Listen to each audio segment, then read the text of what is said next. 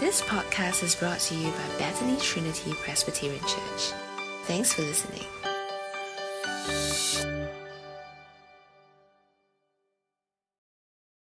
Well, once again, good morning, everyone. I hope you managed to get a good weekend and a few deep breaths just now. I hope you enjoyed looking at Psalms yesterday at our Sunday service. And uh, once again, thank you for being back here to read and pray Psalms together. Now, our goal each morning is really to read a Psalm, to understand what it says, and to pray or sing the Psalm. This is our platform to journey through Psalms together as a community. And this week, we will be stepping into Psalms with different genres. Up to this point, we have not discussed the meta narrative or the whole storyline or structure of the 150 Psalms. Well, we'll not have time to look it for our morning readings, but I've included a link here on screen to the Bible Project website that provides a really succinct overview of the Psalter in its five books. There's even a QR code there that I've made for you that you can just scan it and you can listen to it later on. I believe your Bible study leaders will also have the links when you plug into one of the groups this week. Now, this morning we will be looking at Psalm 19, which is a Torah psalm. So join me as we read this amazing psalm together, followed by some context, observations, meaning, and application. Let me read Psalm 19 for you as you read it from your end to me. Psalm 19. For the director of music, a psalm of David. The heavens declare the glory of God. The skies proclaim the work of his hands. Day after day they pour forth speech. Night after night they reveal knowledge. They have no speech, they use no words. No sound is heard from them. Yet their voice goes out into all the earth, their words to the ends of the world. In the heavens, God has pitched a tent for the sun it is like a bridegroom coming out of his chamber, like a champion rejoicing to run his course. It rises at one end of the heavens and makes its circuit to the other. Nothing is deprived of its warmth. The law of the Lord is perfect, refreshing the soul. The statutes of the Lord are trustworthy, making the wise, making wise the simple. The precepts of the Lord are right giving joy to the heart. The commands of the Lord are radiant, giving light to the eyes. The fear of the Lord is pure, enduring forever. The decrees of the Lord are firm, and all of them are righteous. They are more precious than gold, than much pure gold. They are sweeter than honey, than honey from the honeycomb. By them your servant is warned. In keeping them there is great reward. But who can discern their own errors? Forgive my hidden faults. Keep your servant also from willful sins. May they not rule over me. Then I will be blameless, innocent of great transgression. May these words of my mouth and this meditation of my heart be pleasing in your sight, Lord, my rock and redeemer. Now, dear friends, Remember how we started last week with Psalm 1 and Psalm 2? Psalm 1 speaks of the blessed person who delights in the law or Torah of God. Psalm 2 speaks of the royal king who is the Son of God. When we have Psalm 1 and 2, they are the pillars of the Psalter, and from there, the king and God's law are deeply entwined together. Now, as we come to Psalm 19, it is a Torah psalm. If you ask where is this psalm located in the whole structure of the Psalter, I'll say that it will be at the center of the second block of book one. Well, the video link I provided earlier will provide some help. But for now, let me uh, invite you to imagine with me a picture here. Imagine a mountain with Psalm 19 as its pinnacle and for us to climb to Psalm 19, we move up from Psalm 15, an entrance song, and then we climb to Psalm 16 and 17, a song of trust or lament, And then we reach Psalm 18, a royal psalm. And if we were to climb from the other side of the mountain, we have a symmetry where Psalm 24 is an entrance psalm. As you climb up to Psalm 23 and 22, you are a song of trust and uh, lament. Then we go to Psalm 20 and 21, a royal psalm. And right at the pinnacle is our Psalm 19. For those listening to audio, it's hard to imagine, but it will be very clear if you're watching this uh, video. Now, Psalm 19 being surrounded by the royal psalms, it emphasizes on the obedience of God's king. So no wonder the kings of Israel, if you know their history, they are always required as a king to handwrite a copy of God's law for themselves. Because that the law of God and the king are together. Now let us consider briefly the structure of Psalm 19. We can see this psalm being written neatly in two parts. Verses 1 to 6, we hear the song about God who is the creator. And verses 7 to 14, the song about God, the revealer, the God of revelation. And so, as we step into the first half, this is the favorite psalms of one of our sisters in this room. And rightly so for its beauty. Because just think back with me to the early morning, whether unhurried or hurried, uh, or perhaps you're having a jog, or those awe inspiring moments in your holidays where the nature sings the praise of her creation. As you look into nature and you read these words, these words just fill your heart as fresh air fills your lungs. The heavens declare the glory of God. The skies proclaim the work of his hands. Day after day, they pour forth speech. Night after night, they reveal knowledge. In fact, without words, without speech, without sounds, the constellation, the stars, the clouds that we look around us, they dance and declare the glory of their creator to the ends of the world. No humans can ignore the grandeur of creation. There is deep knowledge in their unspoken beauty.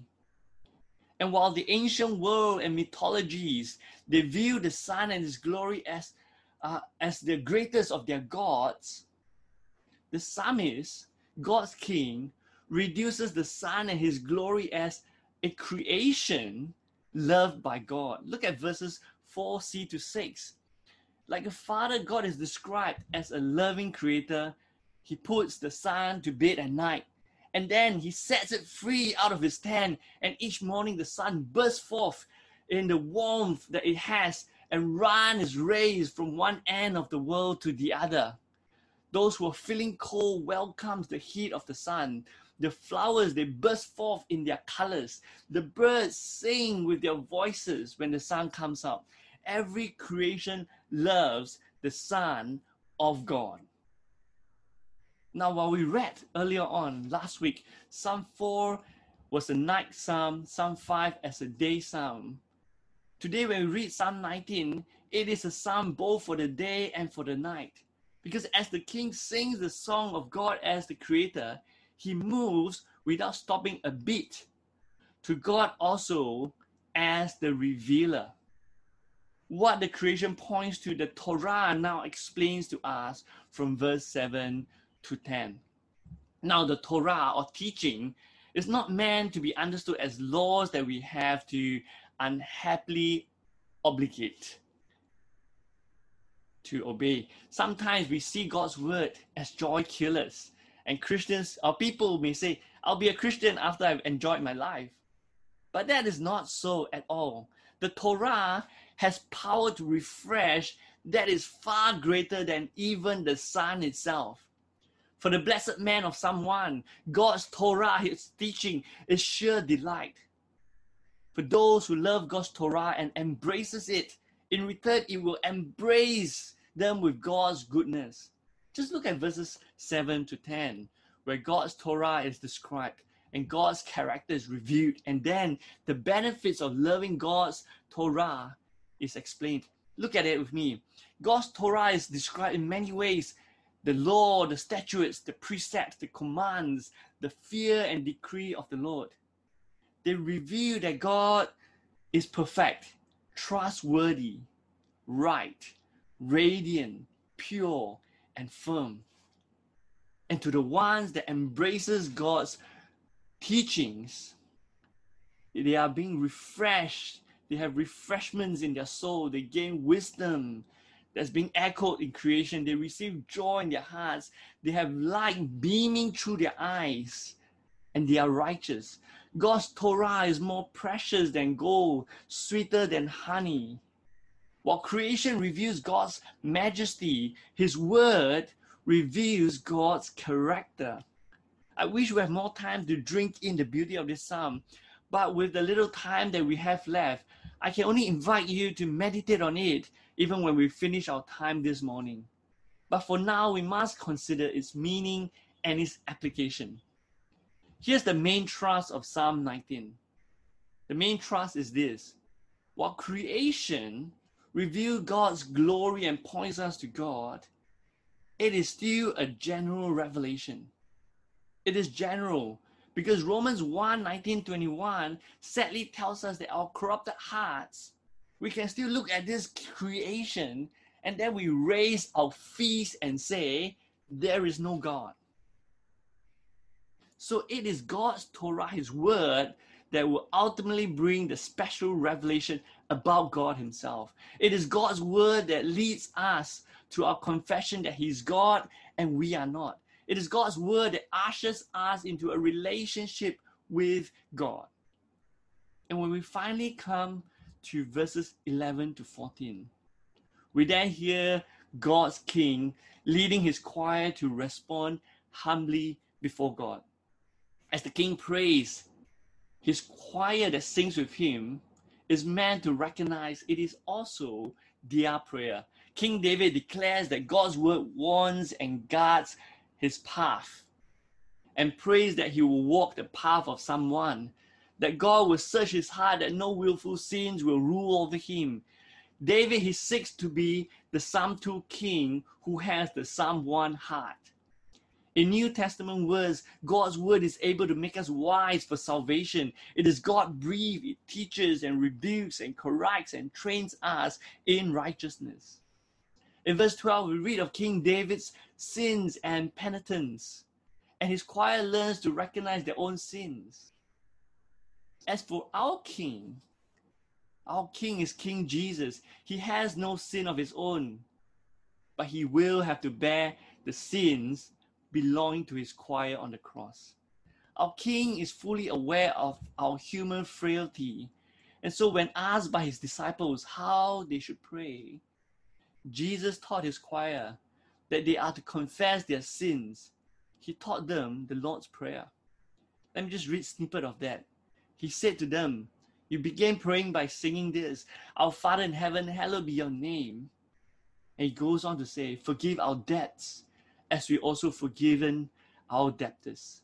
And lead us not into temptation, but deliver us from the evil one.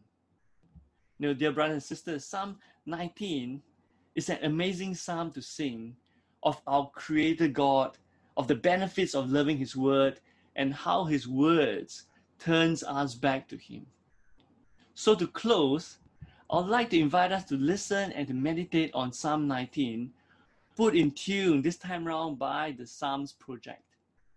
And as we listen to this, verse 14, may these words of our mouths and this meditation of our heart be pleasing to God our Lord, our rock, our Redeemer. So I'm going to close here with this song, and it's very close to the lyrics. The lyrics are very close to the actual words of Psalm 19 itself. So um, listen on to this song.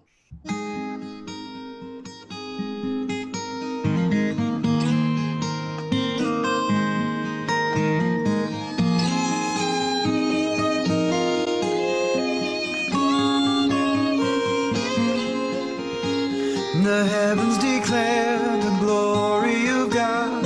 The skies proclaim the work of his hands. Day after day they pour forth speech. There is no place nowhere on earth where their voice cannot be heard.